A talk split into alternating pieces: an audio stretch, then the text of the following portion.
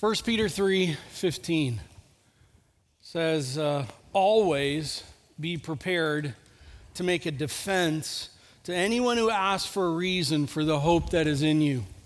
Oh, by the way, and then verse 16 also says, and to do so with gentleness and respect. Um, Nabil was a Muslim. David was a follower of Christ. Uh, both were uh, students at Old Dominion University. They had just uh, really just met each other. They were on their first uh, trip of the year for a debate, um, a debate uh, meeting, and uh, in that they were on their way through Maryland. the team celebrating the start of the debate season had a dinner out, had pizza out together. And then uh, that evening, the coach assigned each of them to their hotel rooms where they were staying at. And by God's providence, uh, Nabil was uh, put in a hotel room with David. And uh, the story ensues. The rest of the team wanted to go and celebrate the start of the season. Most members left to go drinking or dancing at a nearby bar, uh, while some of the others were looking for a suitable place to smoke various things. I had never engaged in any of those activities, and I was not looking to start. David also decided against joining them and was intrigued, and I was intrigued by that. I wondered what made him different from the rest of the team and more like me. I did not have to wait long to find out. While I was unpacking in the hotel room, David sat down in, in the armchair in the corner of the room, kicked up his feet, pulled out his Bible, and started to read. It was difficult. It is difficult to express just how flabbergasted I was by this. Never in my life had I seen anyone read a Bible uh, in his free time. In fact, I had not even heard of this happening. True, I knew Christians revered the Bible, but I figured that they all knew in their hearts that it had been changed over time and that there was no point in reading it. So, in the same moment I found out David was a Christian, I also concluded that he must be especially deluded. Since there was no barriers between us, I just asked him, So, David, are you a hardcore Christian? David looked amused. Yeah, I guess I am then. Uh, you do realize that the Bible has been corrupted, right? Oh, really? Yeah, it's been changed over time. Everyone knows that. David looked unconvinced but genuinely interested in what I had to say. How's that, Nabil? Well, it's obvious. For one, just look at how many Bibles there are. I mean, you have the King James Version, the New, International Version, the Revised Standard Version, the New American Standard Bible, the English Standard Version, and who knows how many others. If I want to know exactly what God has to say, how am I supposed to know which Bible to go to? They are all different. Okay, David replied. Is that the only reason you think the Bible isn't trustworthy? David's calm and controlled response, by the way, 1 Peter 3 15 and 16, was surprising to me. People were usually caught off guard by such questions I had. Uh, Nabil said, No, there are tons of reasons. Well, David said, I'm listening then. After all, remember, they're part of a debate team. Breaking away from my suitcase, I collected my thoughts. There have been times, well, when Christians take out whole sections of the Bible that they don't want anymore and they add stuff that they wish was there. Well, like what? I don't know the exact references, but I know that they added the Trinity into the Bible. I mean, later when they were called out, they removed it. Oh, I know what you're talking about. You're talking about 1 John 5. I had no idea what 1 John 5 even meant but I practically jumped him for admitting the flaw. So you've known all along. I know what you're referring to, but I don't think you're seeing it correctly. Well, how am I not seeing it right? It's not that Christians are just adding and removing things as if there is some grand conspiracy with people controlling the text of the Bible. I mean, let's just imagine for a second that someone did want to do to add stuff. Do you think that he could just change all the Bibles in the world? Well, maybe not, I admitted, approaching my bed and sitting across from David, but enough of them. Uh, enough of what? Well, enough to effectively change the text. And the conversation goes on, I will just say, just for a short period of time.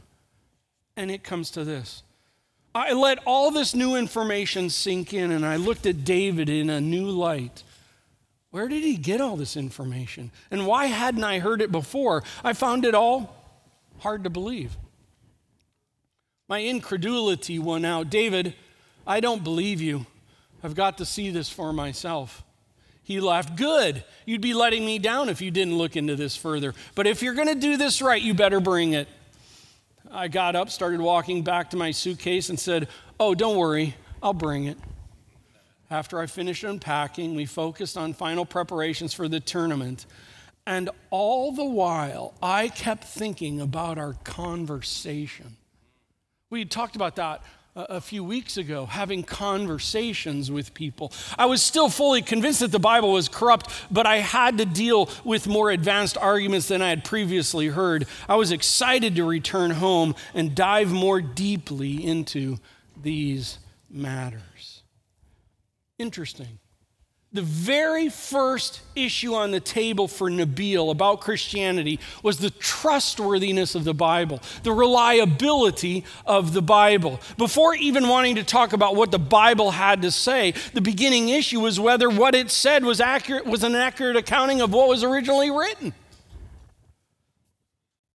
And David, as a sent forward follower of Christ, brought 1 Peter 3 5, 15, and 16 to the table. Always be prepared to make a defense to anyone who asks you for a reason for the hope that is in you, and to do so with gentleness and respect. Can we trust the Bible? Uh, we're entering uh, four Sundays here, including today, of uh, apologetics. Uh, the subject uh, not of giving apologies, but the subject of defending the faith. As a sent forward people, as we have been studying over the prior months, uh, what are some things that are on the table that people oftentimes think of, as well as we do, in trying to equip us to be more effective being sent forward? Can we trust the Bible is one of them? By the way, next Sunday, Pastor Chris is going to be leading the conversation of do always lead to God. And then the following Sunday, I'll be back, and it'll be Can There Be Hope in the Hurt? It's kind of oriented to the why do bad things happen? And then Pastor Eric is going to finish up with Are Heaven and Hell Real? But today is Can we trust the Bible? The Bible contains writings of ancient literature. The Bible contains writings that were actually initially penned down some 2,000 to 3,500 years ago. And the question comes out is, is how do we know that what we have in our Bible today is an accurate representation of that? I mean, after all, you know the telephone game, right? You know, you start a story and you pass to the next, you pass to the next, you get to the end and you go, ha, ha that's hilarious. That's nothing like what it started out as. Uh, how do we know that what we have can be trusted. I think it's really important that I clarify a few things in our conversation as we delve into this today of what I'm not talking about today. I'm not asking today whether you believe what is written in the Bible.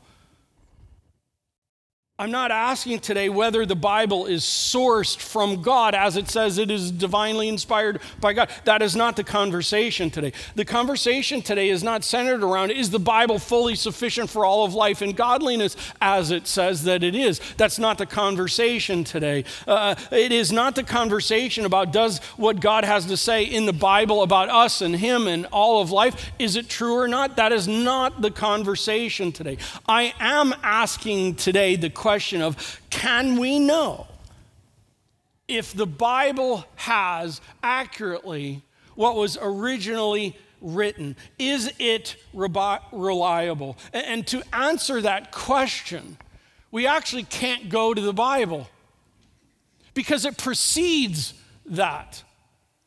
Uh, it, just like Nabil, uh, it's essentially, I don't even want to go to the Bible because I just don't even trust it.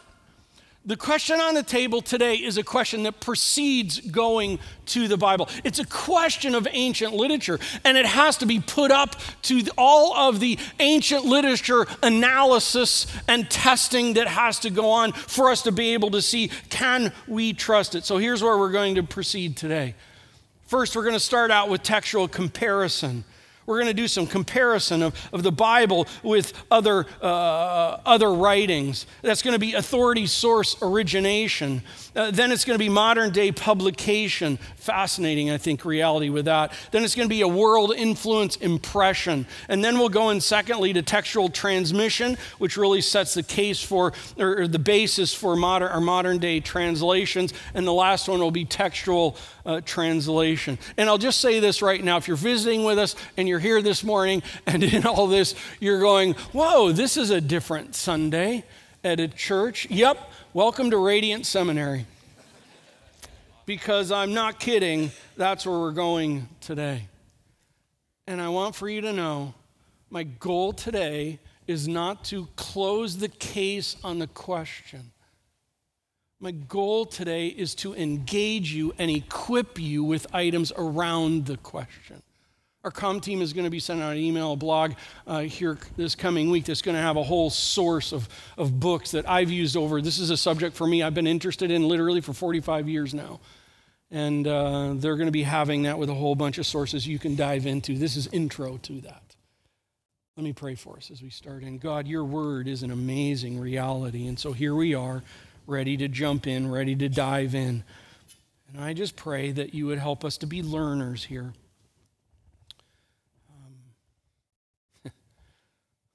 I'm cranked up about this, so help me through this time. In your name, amen. Textual comparison. The first of that, authority source origination. I'm going to be using the center screen as my more uh, text board uh, for this time with it. I want us to look at the origins of six uh, faith uh, systems, uh, six faith sources, and we're going to take a look at their holy book. I want to begin with Hinduism. Hinduism, their holy book, kind of uh, their authority source is the Vedas.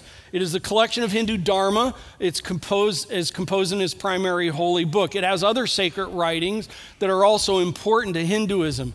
The Vedas includes ancient hymnic teachings believed to be imparted from God and referencing actual historical events. It is believed to have been composed around 1500 BC or before by Indo Aryan sages or scribes who, who then wrote things down. It was then later codified in 600 uh, BC. Uh, we then have uh, Buddhism. I actually grabbed this, uh, this from uh, when I was on business back in the days in Tokyo. I took it out of the hotel room. Info on the table. Buddhism. Uh, the core collection of uh, Buddhism Dharma is the Tripitaka or the Tipitaka, depending where you are in the world and how they say it. It means three baskets. Uh, other sacred writings include the Sutras, uh, the Book of the Dead. Uh, the Tripitaka is the earliest collections of teaching from Siddhartha Gautama. He is the Buddha. He lived from 563 to 483 BC.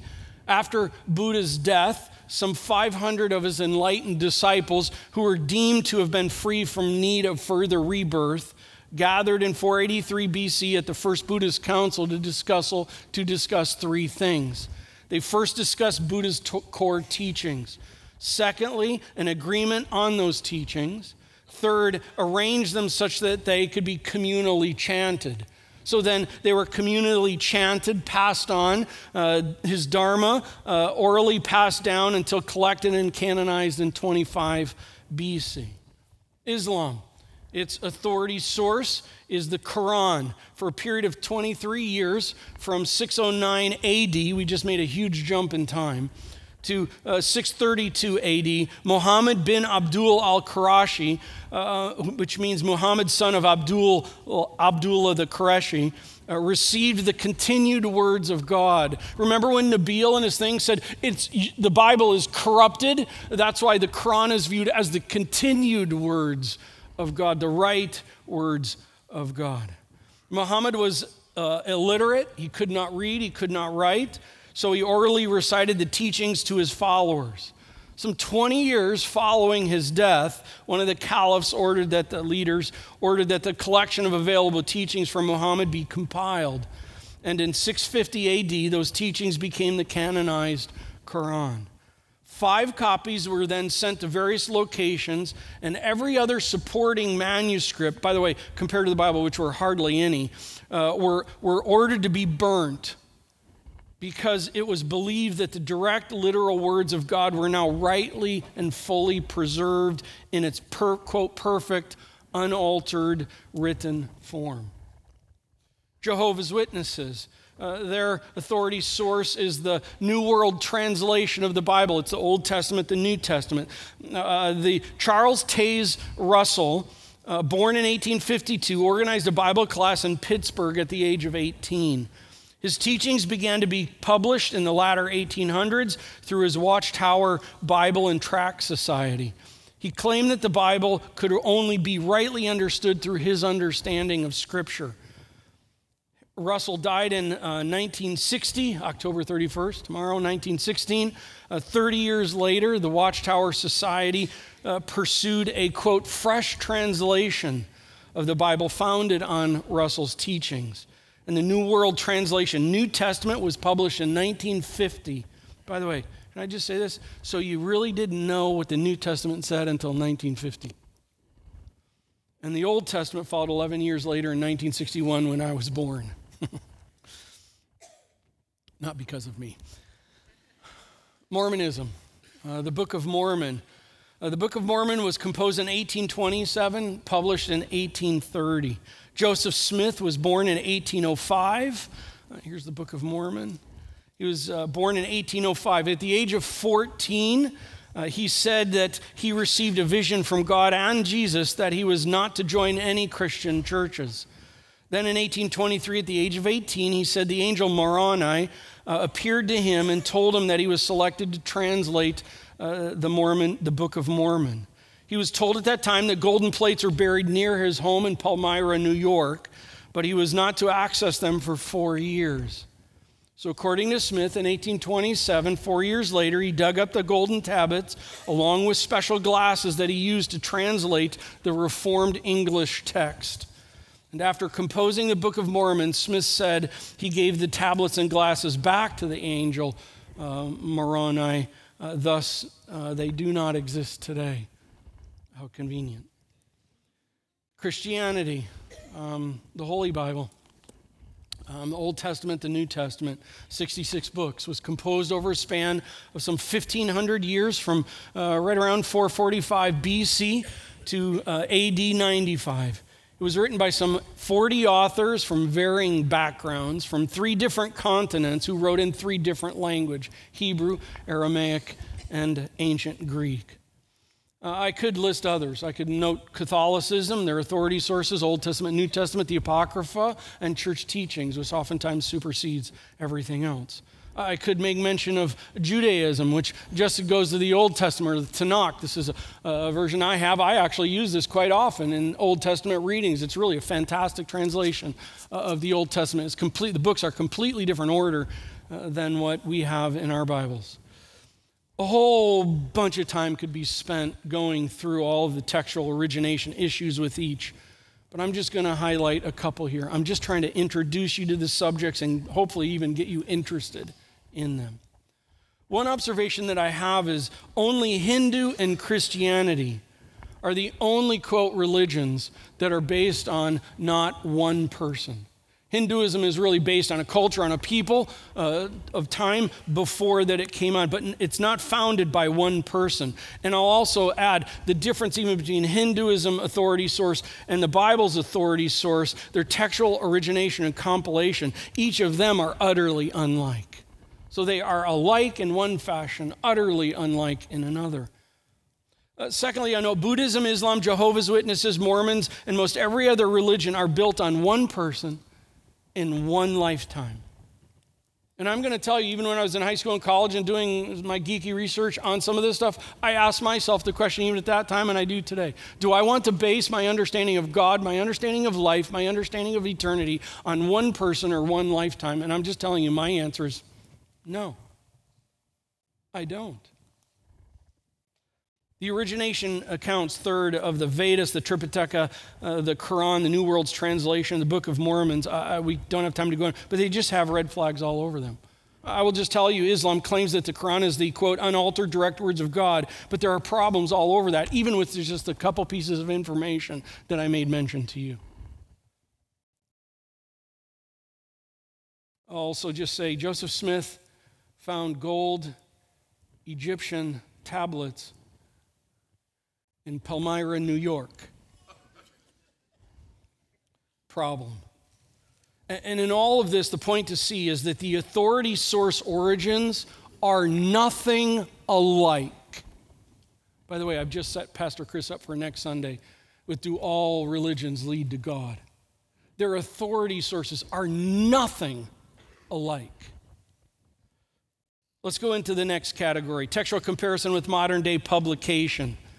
Uh, like with the subject of origination, uh, what I'm about to show you is not intended to close the case on this subject. It is just, to me personally, even, a fascinating item re- regarding publication. Let's take the 25 top selling books of human history. And let's begin with the first quotations from Chairman Mao Zedong, 1964. I don't know if you have a copy of that, but 1.1 billion copies have been published. We're not talking dollars, we're not talking yen, we're not talking any kind of foreign exchange. We're talking copies. 1.1 billion of them. It's about enough for each person there. Let's go under a billion to 500 million published. The Quran, 800 million. It's stunning. Uh, we go to Don uh, Quixote. Uh, part one was published in 1605, part two in 1615, a half a billion. You go to Harry Potter, the eight book series, just not too long ago, eclipsed 500 million copies of that series. Let's go to under 500 million to 200 million published. The Chinese dictionary, 400 million. That's nearly one Chinese dictionary per household in China. A Tale of Two Cities, 200 million. The Book of Mormon, uh, 200 million. The Little Prince, 200 million. Let's go under 100 million to 100 million. Under 200 to 100 million. The Lord of the Rings, there you go, 155 million. You've got Scouting for Boys in 1908. Wow, has life changed in America, right? Uh, there's, and, when the, and then there were none. Agatha Christie, the, the Dream of the Red Chamber, The Hobbit, 100 million. She, A History of Adventure in 2020, fascinating, 100 million. Under 100 million to 50 million published. The Lion, the Witch, and the Wardrobe in 1950, 85 million. You have the Da Vinci Code. You have Think and Grow Rich, by the way, which came out right after the Great Depression. Talking about timing. There you go. The Catcher in the Rye, The Alchemist, we go on and on. And Charlotte's Web. Who doesn't love that when they were a kid, right? I still remember Mrs. Denny reading that. And uh, Anne of Green Gables, 50 million. These 24 top selling books total 5.2 billion copies published. Well, book number 25 how many is the Bible? The Bible is over 5 billion copies. Some say 5 to 7 billion. Friends, pause. It's not that the Bible has sold more than any other book in human history. It's not that the Bible has sold more than the top 10 books of human history. The Bible has sold the equivalent of the top let's say 25 books in human history. And I'm just telling you, that is a stunning number. Doug, does that prove anything? No, I am just telling you, it is a huge reality, though.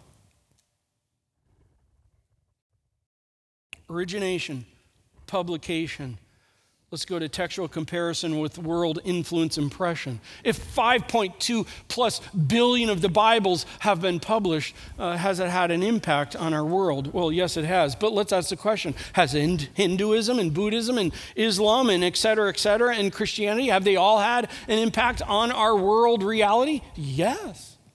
Without question on that. But put the lasting impression of Christianity on the world seen up to any other, and I would even suggest all other religions. And its world impression impact is unlike. I have on the center screen the picture of a book. Uh, it's almost 30 years old now, but it's fantastic. D. D. James Kennedy uh, wrote the book, uh, What If Jesus Had Never Been Born? Well, let me just read to you some of the content chapter titles chapter titles Christ's impact on world history, Christianity's impact on the value of human life. These are each different chapters. Christianity's impact on helping the poor, Christianity's impact on education, impact on the founding of America, impact on civil liberties, on science, on economics, on sex and family, impact on health and medicine, on morality, on the arts and music. And I'm going to say this, and I love that he includes chapter 14, the sins of the church and the negative aspects of Christian history. Friends, history is not to be removed. History is to be read, understood, and there are even things out of it that we learn. Never that again. And here in it, there is that does not negate the incredible. I would encourage you read it, and it'll just help you see the unique dynamic that Christianity has had upon the world in most every area of life around the world. Textual comparison origination, publication, impression. Let me go to the second key category textual transmission. The fact as to why this is important is because we do not have any of the original writings. We don't have the document that Moses uh, wrote the Pentateuch on. We don't have uh, David's Psalms' original writings as he wrote them, or Matthew's, or Mark's, or Luke's, or John's, or Paul's. So the question goes so, how do we know? Well, how we know is what's called textual transmission. And this is not a religious conversation. This is actually a archaeology, this is actually a literary conversation in how ancient literature is brought together and thought through. And so we go to that. We go to the process. What's, what's the channel? What are the links? I'll just build this for you. We begin with the original manuscripts. Uh, the original writings, 1445 BC to about 80, 95. It's worth noting that the Old Testament reliability really has not been the item of question. The, the question of ancient literature reliability has more to do with the New Testament than actually with the Old Testament. Um, even in the times of Christ, it was pretty much well understood all over the world, uh, the origination of the Old Testament. We could go from original manuscripts to early copies, um, specifically New Testament copies. We have the, the Ryland manuscript, 8130, the Bodmer uh, man's papyra, the Beatty papyra, AD 150 to 200. The fact of the span of just literally 30 years or 100 years over, I'm not doing this span of length of transmission times comparison, but I'm telling you it's phenomenal as it has to do with if you bring any professor of PhD with literature, they are amazed by the closeness of the movement uh, of the time of literature. You add to the early copies the Codex Vaticanus, uh, AD 325 305 to 350, nearly all of the Old Testament and New Testament, and it's in the Vatican Library. The Codex Sinaiticus, uh, 8350, nearly all of the New Testament, over half of the Old Testament, it's in the British Museum. You have the Codex Andronicus, uh, some kind of word, 8425, um, nearly all of the Old Testament and New Testament uh, in the British Museum. Uh, we go to ancient copies, which isn't just New Testament, but we're coming to ancient copies, including the Septuagint, which goes back to 285 BC. By the way, the Septuagint really shows that the canon of the Old Testament was already known uh, before Jesus even put his feet on the ground. The Septuagint is the Greek translation of the Old Testament. Uh, also, with ancient copies, you go to the, the Samaritan Pentateuch. Uh, I'll, I'll m- keep moving on. Ancient versions. You have Syriac versions, 8150 to 250. You have Latin versions, 8300 to 400. You have African Old Latin, 8400. You have Coptic or Egyptian versions, 8200 to 400. You have Armenian, you have Gothic, you have Georgian, you have Nubian. It goes on and on. And I realize that I'm simply just breathing over these on a Sunday and we're not in a classroom. And you still might be trying to figure out where you are right now. But I don't have the time to delve into the transmission details. A class would be a great thing for that. I'm just seeking to lay out the big picture here. But the big deal of this is, to, is this there is a known transmission movement process with manuscripts and versions that I'll tell you about here in just a moment that are phenomenal. It's known, it's not a guess. And in fact, from here, I'll add some textual transmission uh, additions to it. You kind of have what I'll call the building block versions. Uh, the Latin Vulgate, which really kind of comes out of the ancient versions. Uh, Jerome writes of the Old Testament and the New Testament in Latin in AD 400. We have a big jump here, and now we're going into the English translations. Uh, the Wycliffe Bible. Wycliffe established an effort to translate the whole Bible into English, and Wycliffe's Bible rested heavily on the Latin Vulgate, and his New Testament was completed in 1380. You have Tyndale, the second of uh, the great English translators. He was a sc- Greek scholar, had access to the Greek New Testament, big deal, and a big deal. And he desired that the common person have the Bible in their own language. His New Testament was completed in 1525 and the Pentateuch in 1530. Again, you have to understand the history of oral communication now becoming into the reality of the printing press and the ability to have that. Huge changes. Tyndale was burned at the stake in 1537. Following Christ can cost. Coverdale Bible. Miles Coverdale, a friend of Tyndale, largely based his translation on Tyndale's Bible, as well as Latin and other non English versions. By the way, if you can even see it, the date that I have on there is incorrect. That was my typo error, not the staff's. It's not 1335, it was 1535 with that. Then we go to the Matthew's Bible uh, after two years uh, following the Cloverdale Bible, the Matthew's Bible comes uh, to the table in 1537, and it's a revision of Tyndale's Bible. Please understand, as these are stacking, I did not put in it because I was going to get too, I was afraid it's going to get too confusing to you. It is not like the telephone game that moves in a linear fashion. All of these are coming all the way back. If you want to imagine it with the with the uh, uh, uh, uh, telephone game. It's like there was an or- original, there are these massive amount of manuscripts. And what began happening is as these translations, as these versions were being added, they're coming back and coming back and coming back as close to the original sources as they possibly can. And this is building out on that. So arrows would be all over the place. So that builds out. You have the Great Bible, 1539, based on Matthew's, Cloverdale, and Tyndale Bibles. Again, that's where these all these arcs are kind of moving back. It's the first Bible to be put in every parish in England. It was large, thus the name the Great Bible, literally. It was huge. In fact, it was chained to the reading desk in each parish so that it wouldn't get stolen because people desperately wanted to have ability to read their own Bible. We don't understand all that today. Then you have the Geneva Bible, written in Geneva by scholars who fled from England. It was a, very scholarly Bible, printed in smaller form than the Great Bible. Um, we'll say it was really the first study Bible. Then you have the King James Bible.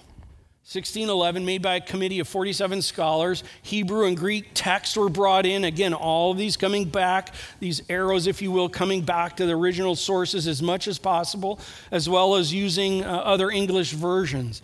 And the King James Version was a stunning advancement at the time in the Bible with all of the background of it. And in fact, I'll say this if you still read the King James Version today, uh, you go back to the 1611, uh, 1633 versions back then, it's actually quite different. You m- wouldn't even understand most of the English uh, back in that day because English has changed so much. You have the Revised Version, 200 year, 220 years after the King James Version.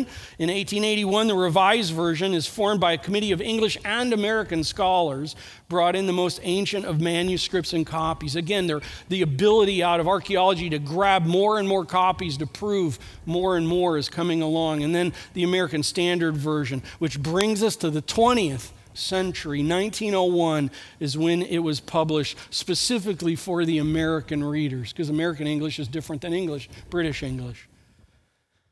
Doug, all this is good, but does it answer the question of textual reliability?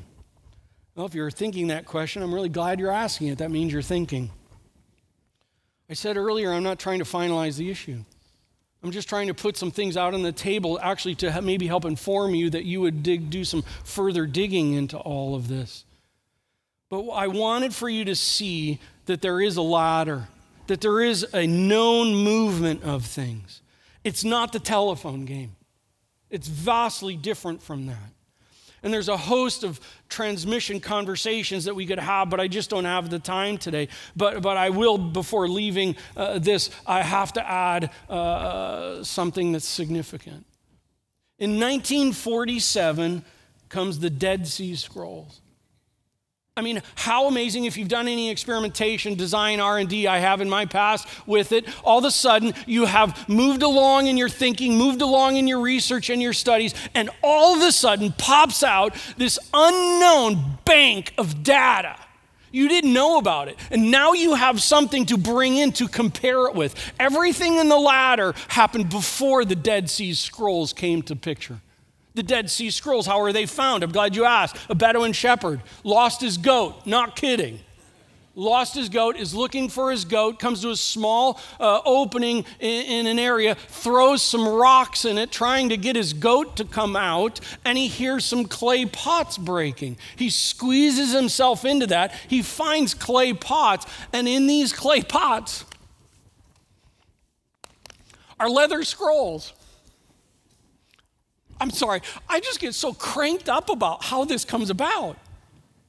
And God, almost like this complete independent, uh, what ends up being 11 caves of documents, of data from the third century BC to the first century AD, going back further than actually most of the documents we ever had and they are, have to do with uh, record keeping in modern day times. They have to do with biblical text. There's the Isaiah scroll, 24 foot long scroll of the entire book of Isaiah. There are hundreds of thousands of fragments in the Dead Sea Scrolls. And out of all this, there's the ability to take all this grand new information and compare to see where are we at. Has it been the telephone game or are actually we like on game? And friends, I just sum it up and say this we are on game. It is almost like there is a God that has controlled and confirmed the writing of his word. And that's the reality of what goes on. And by the way, I'll just add there are continued discoveries of manuscripts going on. Friends, a comparison of ancient books. Um, the most copied ancient book closest to the Bible is Homer's Iliad. There are 643 manuscript copies of Homer's Iliad. None of them are the full text. The New Testament alone, just the New Testament. There are 5,600 Greek manuscripts, 10,000 Latin manuscripts, 9,300 other manuscripts in other language, some 25,000 manuscripts of just the New Testament. It's 40 to 1 ratio. And how often have you heard people going, I question Homer's Iliad? 40 to 1. Again, it's almost like God is over his word. Yet there is a textual ar- argument that goes like this. Uh, but, Doug, there are some 200,000 variant errors in the manuscripts of the past. I-, I won't dismiss that argument. I will just simply say this. It has been shown, as I'll show you here in just a second, in that whole of it, what we are counting is we are counting an initial mistake, like exact examples. A semicolon is made a comma a two letters are switched around and then they are carried on in manuscripts. So one literal comma mistake can end up becoming in thousands of variant versions. That's part of classified in the 200000 so when it's worked out on this over time now, what's happened is, is it's been shown that there are only 400 variant readings that cause any doubt about textual meaning, and only 50 of those, while having a level of textual translation significance, not one of them has any influence on any article of faith or precept of the Christian faith.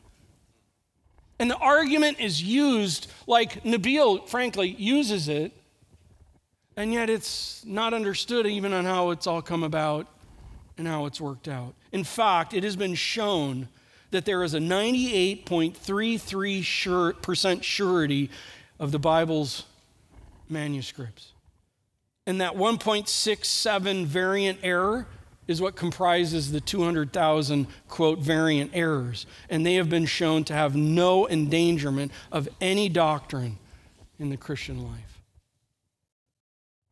Josh McDowell, the writer of Evidence That Demands a Verdict, was seeking to pursue his law degree. And in the pursuit of that, his objective was to try and dismiss, as a key project, dismiss the historicity and validity of the Bible and Jesus.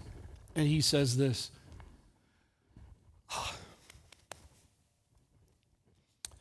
After trying to shatter the historicity and the validity of the scripture, I came to the conclusion that it is historically trustworthy. If one discards the Bible as being unreliable, then he must discard almost all literature of antiquity. John Lea compares the Bible with Shakespeare's writings and said this It seems strange that the text of Shakespeare, which has been in existence less than 208 years as of that time, should be far more uncertain and corrupt than that of the New Testament now over 18 centuries old, during nearly 15 of which it existed only in manuscript. He goes on to say, with perhaps a dozen or 20 exceptions, the text of every verse in the New Testament may be said to be so far settled by general consent of scholars that any dispute as to its readings must relate rather to the inter- interpretation of the words than to any doubts respecting the words themselves. But in every one of Shakespeare's 37 plays, there are probably a hundred readings still in dispute, a large portion of which materially affects the meaning of the very passage passage in which they occur. And yet the Bible is viewed as unreliable. Lastly, textual translation. We have a framework upon which our modern day translations come from. It's not a random series of random things, it's a known series of known things that any ancient literature specialist could come up and they would do the same thing with any piece of ancient literature. And so now we have our translations, our English ones. From 1952 to 1970, Bible translations were formed out of a vast manuscript reality. You have the Revised Standard Version, in 1952, the Berkeley version in 59. You have the Amplified Bible, really a paraphrased Bible, in 65. You have the Jerusalem Bible in 66. You have the New English Bible in 1970. And I held it there because the continued of the original language are, as they're being further studied, coming out of the Dead Sea Scrolls just the languages themselves, as well as the movement of the English language over time. Hey, we use a different, they used a different word for donkey then. Okay? Language changes in that.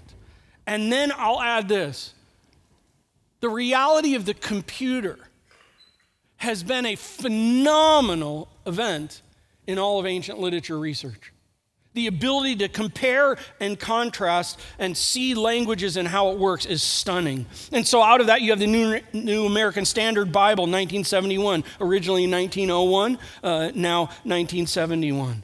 New International Version, 1978. That was what I used in high school, all through college, um, most of my adult life, and, until I went to later here. New King James uh, Version, eight, uh, 1982. The New Revised Standard, 1990, originally 1952. The New English Bible, 1991, originally 1970. The New Living Testament and the English Standard Version, which is what I use now in 2001. And I don't have time to tell why and the angles on those translations. I will tell you this pick any of them up, and you have a good representation of what the original document said. And Isaiah 40, verse 8 The grass withers, the flowers fade. It's fall right now. But the word of our God will stand forever. Friends, the Bible that we hold in our hands and is digitally downloaded on our phones, can we trust it? Can we trust its reliability with what was originally written? And when considering the Bible's origination, its transmission, its translation, whether you agree with what it says or not, applying the test of ancient literature analysis, the conclusion is that it is absolutely unlike, frankly, any other piece of literature on this planet. Bibliographical tests show that it contains what was originally recorded. Internal evidence tests show that it is 98.33% credible, which is beyond any other ancient piece of ancient literature. external evidence tests, those three tests are all commonly used in the world of literature analysis, show from what other historical materials include from it and say about it that it is accurate. Written over 1,500 years, that is unlike. Over 40 generations by some 40 authors, absolutely unlike, from about every walk of life writing from differing continents and differing languages and differing settings, with differing moods, writing about hundreds of controversial subjects. And the conclusion is that, is that there is no faith text. I would even argue there is no literary text like the biblical text. And it deserves our attention. The grass withers, flowers fade but the word of our God will stand forever. Psalm 119. Oh, how I love your law. It is my meditation all day. How sweet are your words to my taste, sweeter than honey to my mouth. Next Sunday, Pastor Chris, do always lead to God.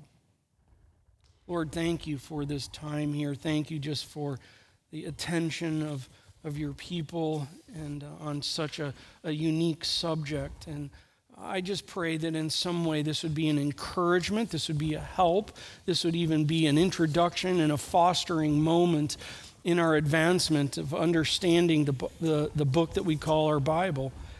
Father, I just thank you for what you have done and who you are and how you hold it in your hands and how you have cared for it, and even how you have given us, given us the evidence to know that it's just not some wackadoo thing that's off the range, off in some ancient time period, and we're just a bunch of wackadoos as well. God, instead, there is a confidence that comes in this that you have spoken